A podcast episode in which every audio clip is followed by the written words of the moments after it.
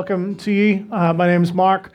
I'm one of the leaders here at the church, and it's great to have you here with us. Uh, thank you uh, to Sarah for leading us in that time of lament. I think it was an important thing to do, and I appreciated uh, the reading of Psalm 10 and those prayers. Please, uh, if you have a Bible on your phone, uh, if, or if you have a hard copy, in fact, you know, if you've gone vintage, you could turn up John 7. We're actually going to focus in on right at the end of the reading. Uh, we're really just going to look at about three verses uh, this morning. Uh, Jesus' invitation to come and to drink uh, from him. Confusion continues about who the uh, who Jesus truly is in the verses preceding, and we'll pick up uh, some of those thoughts again next week. But it'd be good just to kind of focus in and do a deep dive, no pun intended, uh, into this invitation to come and drink from the living waters that uh, that Jesus offers us. One of the things that we fail to uh, appreciate, I think, uh, if you've lived in Ireland for any length of time, is the connection between uh, water and life. Uh, water is so abundant here uh, that uh, we would like to have a little bit less of it from time to time. And so, this idea that if you don't have any water, you don't have any life kind of gets lost on us. But if you ha- uh, have come from or spent any time in a more arid climate, climate which tends to be hotter and drier, you know this connection that water leads to life, that if there's no water, there's no life. You may have uh, also experienced that when the rains do come and that deluge falls in an arid land, what happens to the land? Here in Ireland, it gets a bit muddier, but in an arid climate like in Israel, the whole place bursts into bloom. The whole place comes to life. Water is life. Jesus offers this invitation at a feast called the Feast of Booths. Now, we're not, you're not going to understand any of Jesus' invitation if we don't do a little bit of what's going on in the background, because all of the significance, the spiritual and cultural significance of the feast is all swirling around in the background of what Jesus is saying. So let me just uh, give you a little bit of a kind of uh, history lesson. Jesus is saying this at the Feast of Booths. We know that from 7 verse 2, uh, that the, uh, now the, uh, the now the Jews' feast of booths was at hand. Feast of booths, one of the big three. Uh, the big three being Feast of booths, uh, or tabernacles or Sukkot. That's my, what you might know it as.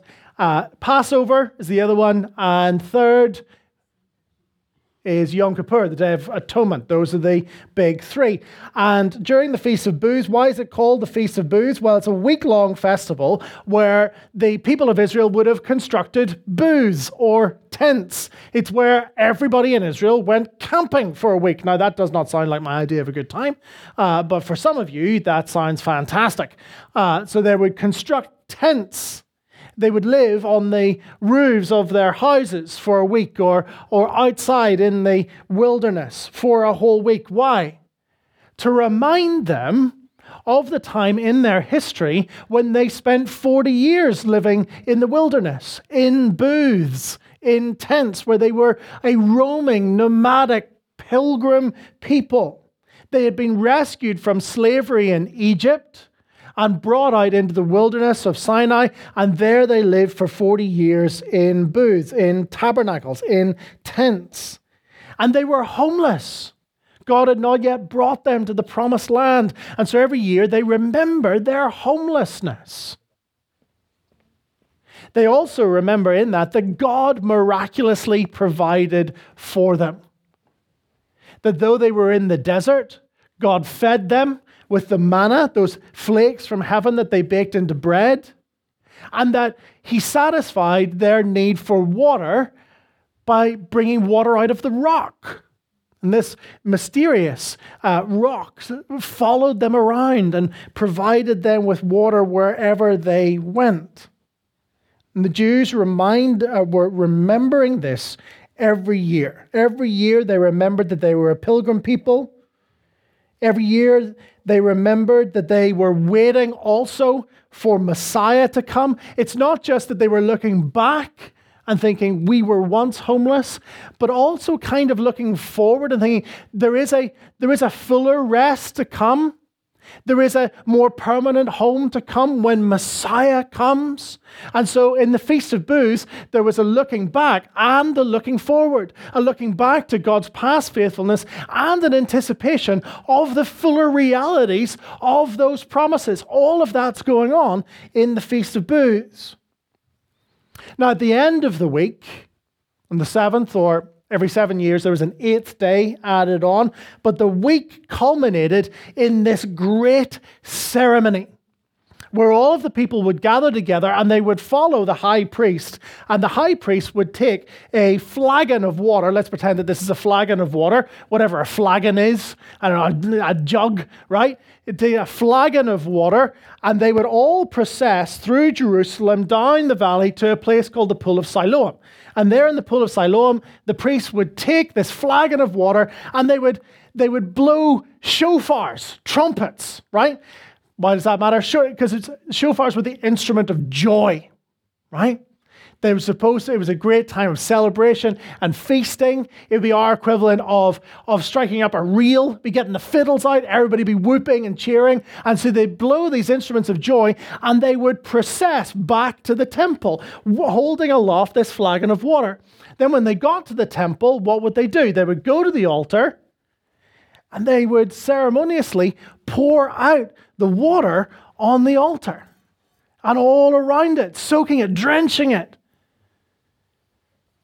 remembering that God provided for them in the wilderness. That was the absolute apex and pinnacle of the whole ceremony. All of this done with that looking back and looking forward. All looking forward and in anticipation that God will fulfill the promises that He has made. The promises that he made in the Old Testament that actually he would pour out not just water, but his spirit there are many ways or many places in the Old Testament where water being poured out is linked with either salvation or and or the pouring out of the Spirit of God. Let me give you two. Nehemiah 9. Uh, Nehemiah 9, uh, around verses 15 to 20. Let me read to you verse 20 of Nehemiah 9, which is actually set in the Feast of Booths, so it's a very important one, uh, where, where the priests say, you gave your good spirit to instruct, instruct them, and did not withhold your manna from their mouth, and gave them water for their thirst. Do you see the linkage? You gave them their good spirit, your good spirit, and you satisfied their hunger, and you gave them thirst for their, or you quenched their thirst of their mouth. Do you see? Or Isaiah 55, verses 1 and 2. Come, everyone who thirsts, come to the waters. He who has no money, come buy and eat. Come buy milk and wine without money and without price. Why do you spend your money for that which is not bread, and labor for that that does not satisfy? And so, swirling around the Feast of Booths were images of Exodus and being rescued from slavery, God's miraculous provision water and spirit and the future promise of the pouring out of the Spirit of God onto the people of God that He might satisfy the deepest longings of their hearts. And it is in the context of all of that going on eh, for a week in the minds and in the senses of the people of God. It is in that context that Jesus stands up and says, If anyone thirsts, come to me and drink. Whoever believes in me, as the scripture has said, out of his heart will flow rivers of living water. Do you see? Do you see how it takes on this new? It sounds nice to us, just coming to it. it's like, oh yeah, water's quite nice. You know, it's crystal, it's clear, it's thirst quenching. But once you understand all of what's going on in the background, you're like, oh, imagine how electrifying that moment would be in my mind's eye, I imagine that the, the ceremony has just ended where the, the priest has just finished pouring the water on the, on the altar and the, and the flagon's empty. He's shaking out the last drips. And Jesus raises up his voice and says, If anyone's thirsty, come to me and drink. That flagon's run out. But I'll give you living rivers of living water. Come to me and drink. And all of the attention turns from the priest who will die and the altar that will pass away to the Messiah. Do you see? Let us ask some questions of this text in order to understand it a little bit better. First, who is invited to come? Who is invited, in Jesus' words, to come and drink? Look at the very first clause of 37b, Jesus' words. If anyone thirsts. Who's invited to come to Jesus and drink from him? Anyone who thirsts. Thirsty people are invited by Jesus to come and to drink. What kind of thirst are we talking about here? Is it a physical thirst? Is Jesus there? Is he, is he the water boy? Is he there with his bottles of water, handing them out like at the end of a marathon? You know, they've just walked up a hill from, uh, from the pool of Siloam. He said, I've got bottles of water, guys. Physical thirst? No, of course not. No, it's a thirsting that we don't do with our throat. It's a thirsting that we do with our soul. It's a thirsting that happens in our soul. What this means is that the soul can thirst, the soul can feel parched. You've felt it before. Perhaps you feel it now. Do you want to know what it feels like? It feels like it feels like restlessness. It feels like unmet desire. It feels like a sense of meaninglessness. It feels like grabbing onto things only to sense that they're slipping through your fingers like, like sand.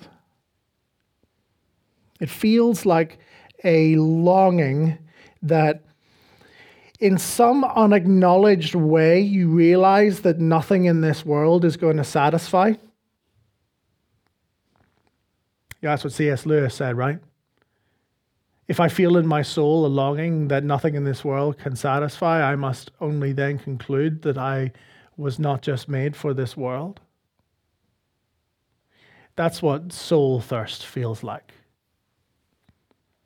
And Jesus says to everyone who has a thirsty soul, Come. Come to me and drink. Does he say, come and buy? No. He just says, come and drink. The water that Jesus offers, like the water of the prophet Isaiah that I read just a moment ago, costs you nothing. It's water for your soul, and it's free. Moreover, in Jesus making this invitation, he is implying that he is the one who can satisfy your thirsty soul. He's saying, You feel thirsty in your soul, and success isn't quenching it, sex isn't quenching it, money, comfort, power, position, praise, adoration, the affirmation and congratulation of others isn't quenching it, come to me. I can quench it. I can quench your thirsty soul. You feel your soul parched? Come to me and drink. I'll give you water. I'll give you water that will satisfy your soul. I'll end the restlessness. Come and drink from me. So, who's invited to come? Anyone who thirsts. Anyone who thirsts. What does the thirsty person do? Secondly, the invitation there is come and drink. Do you see? If anyone thirsts, let him come to me and drink. But notice how it is paralleled. Verse 38, keep reading. Going on? Whoever believes in me, as the scripture said, out of his heart will flow li- rivers of living water. Some implications of this. First, it means that the soul can drink. Have you ever thought about that? The soul can drink. It doesn't have a mouth, it doesn't have a throat, but it can drink. Here's what this means for you there's more to this world, there's more to this life, there's more to you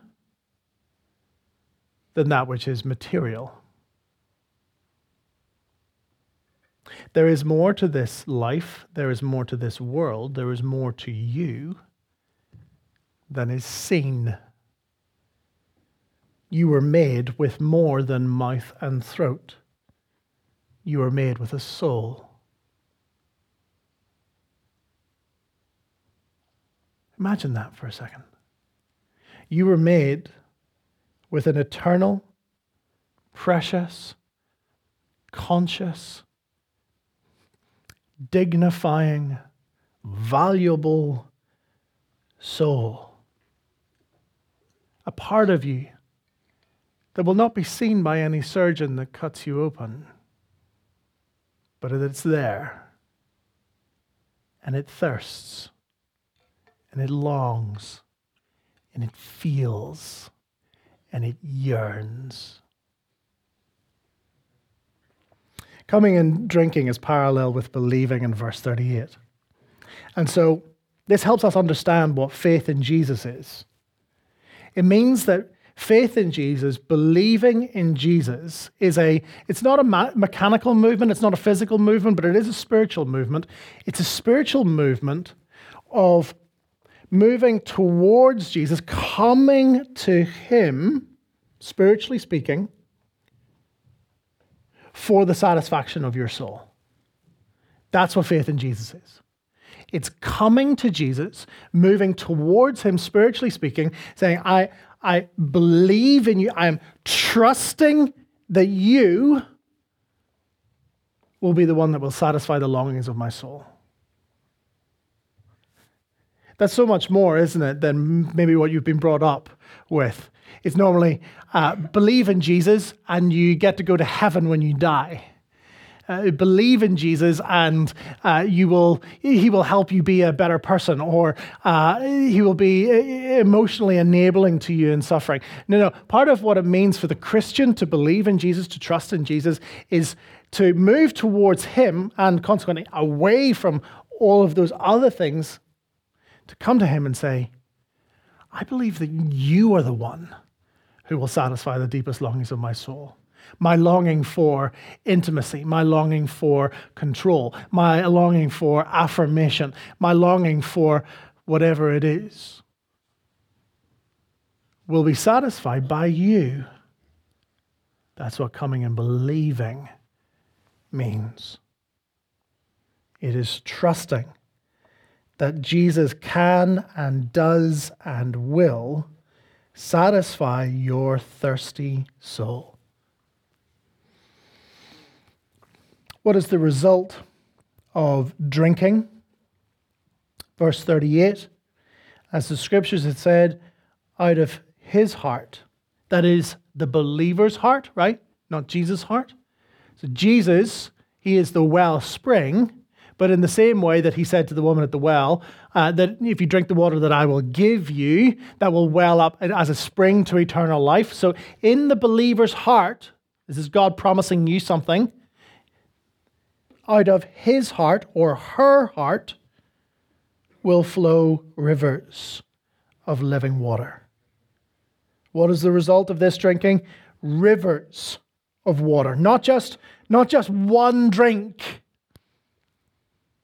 not a, a flagon that will empty, but a never ending supply of soul satisfying water Why? Because the river maker has come to live in you, never to leave, never to abate. And so the cool, pure, eternal waters of joy and peace and life and hope will flow forever over your soul, and they will find every crack and ravine and crevice that has been hewn out by grief and sorrow and longing. And his water will cascade like waterfalls into those valleys until they are lakes of grace in your soul. Don't you long for that? Don't you want that? To have all of that grief and sorrow flooded with His mercy and grace. If His grace is an ocean, and we're all sinking. And it gets even better.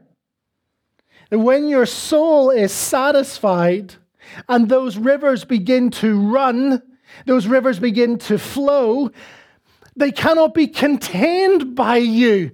Uh, they, they flow out of you. They change every part of you. When all of those valleys becomes lakes, it changes the terraform of your life. The landscape of your soul is different. The soul that has found its satisfaction in Jesus is at peace with itself and with others because it is no longer fighting with others for a finite supply of satisfaction. This will change you. This will change every part of you.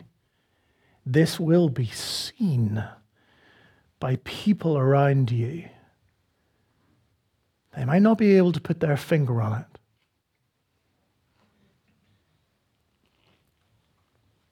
But imagine how that will intrigue those who don't yet know Jesus, how that might impact your relationships with them. When you are looking to them, you're no longer looking to them for affirmation and satisfaction. You're no longer trying to play power games with them because why? Because your soul is satisfied somewhere else. And so you interact with them as a different person the rivers of water flow out of you. It changes your speech. It changes how you think. It changes how you love. It changes how you feel. It changes how you act. Rivers, rivers of water. Where does this all come from? This is the, the final question. The answer is there in verse 39. Now, this he said about the Spirit, whom those who believed in him were to receive. For as yet the Spirit had not yet been given, because Jesus was not yet glorified. These rivers of living water are a way to describe, to a way to describe the presence and work of who? of the Holy Spirit in the life of the believer. He is the river maker. He is the one, remember in creation, who brooded over the waters, and now he comes and he fills your life with his presence and with that living water that he provides. Jesus, in his incarnation, in his earthly ministry, was with humanity and now, because of his glorification, God himself, the Holy Spirit, is in us, not just with, but in us.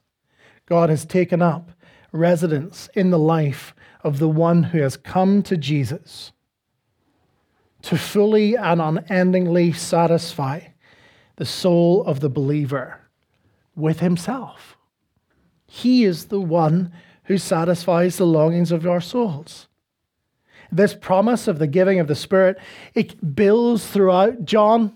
We've already been, uh, been thinking about it in little ways. You think of John 3, where Jesus looks at Nicodemus and says, Nicodemus, you need to be born of what? Of water and the Spirit. To be cleansed, made pure by water, and transformed by the Spirit of God. Or we've seen at the end of John 3 that John tells us that Jesus is the one who gives the Spirit without measure.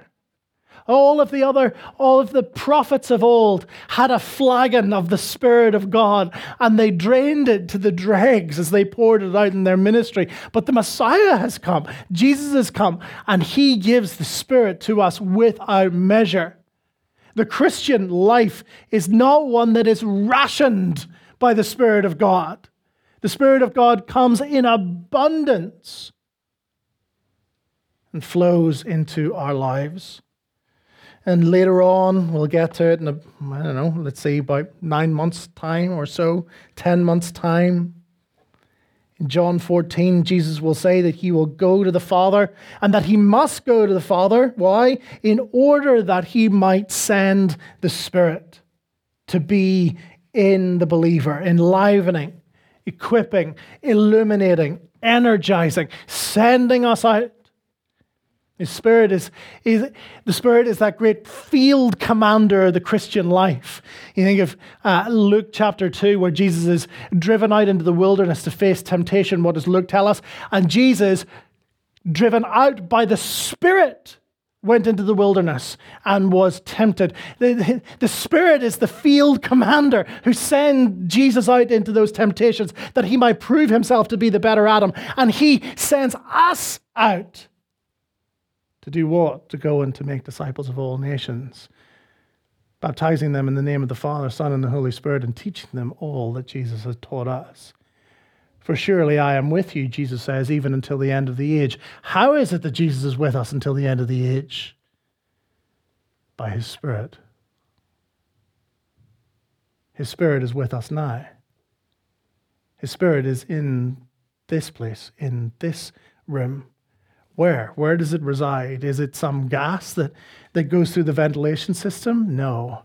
It resides, He resides in every heart, joining us together, joining us across continents and time zones and across the generations to every believer in Jesus, uniting us all to the glorified and risen Lord.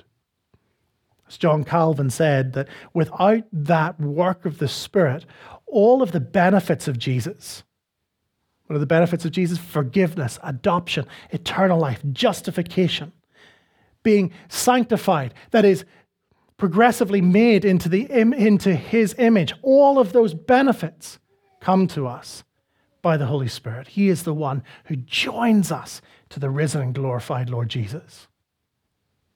His perfect obedience is ours by the Spirit of God.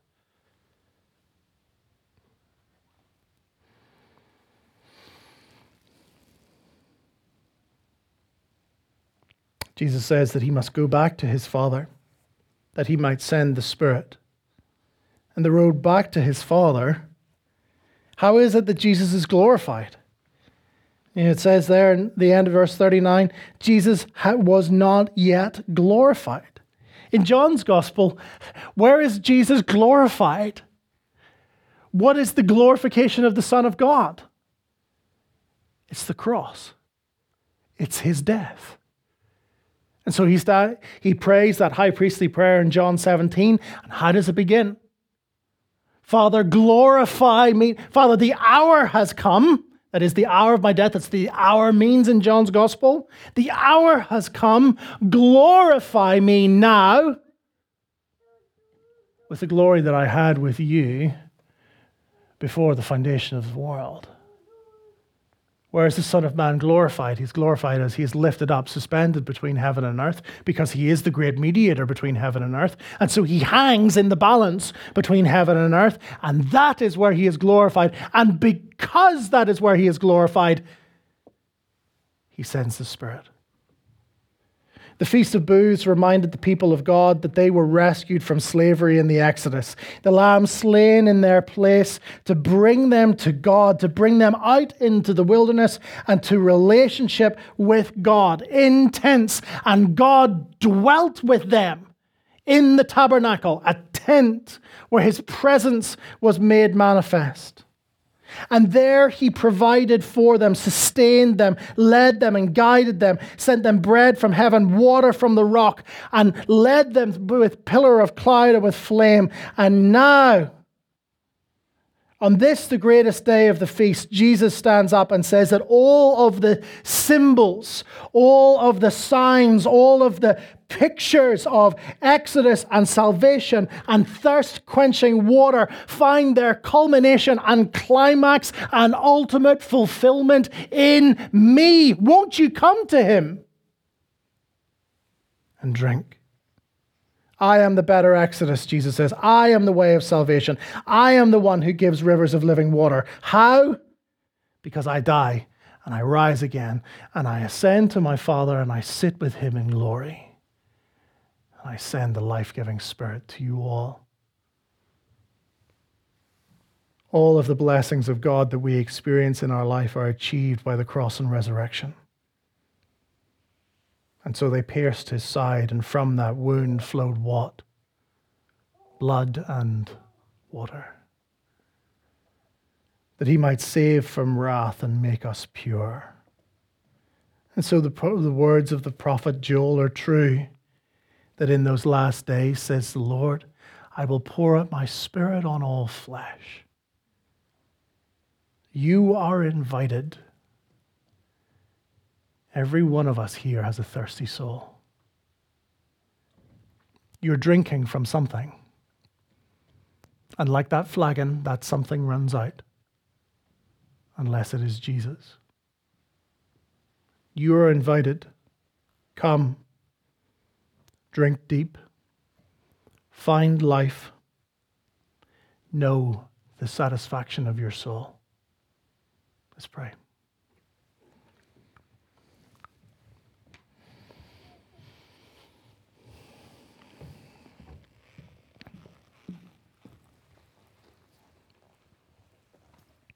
Father, I pray for everyone here this morning who acutely knows the yearning, thirsting of their soul,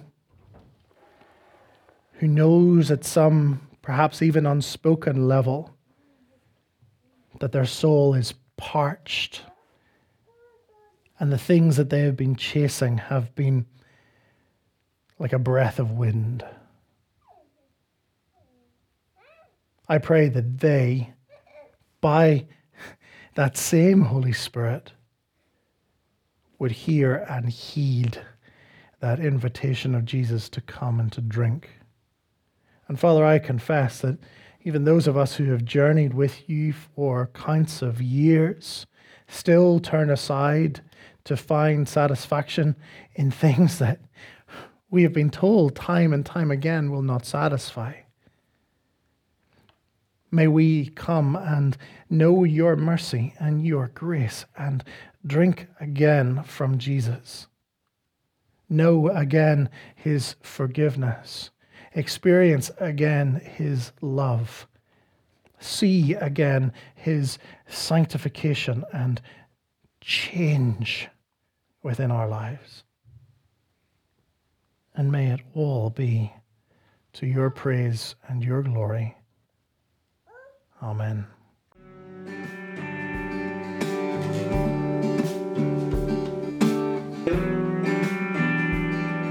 For listening to this week's sermon. If you found this helpful or want to know more about City Church Dublin, visit our website found in the links below.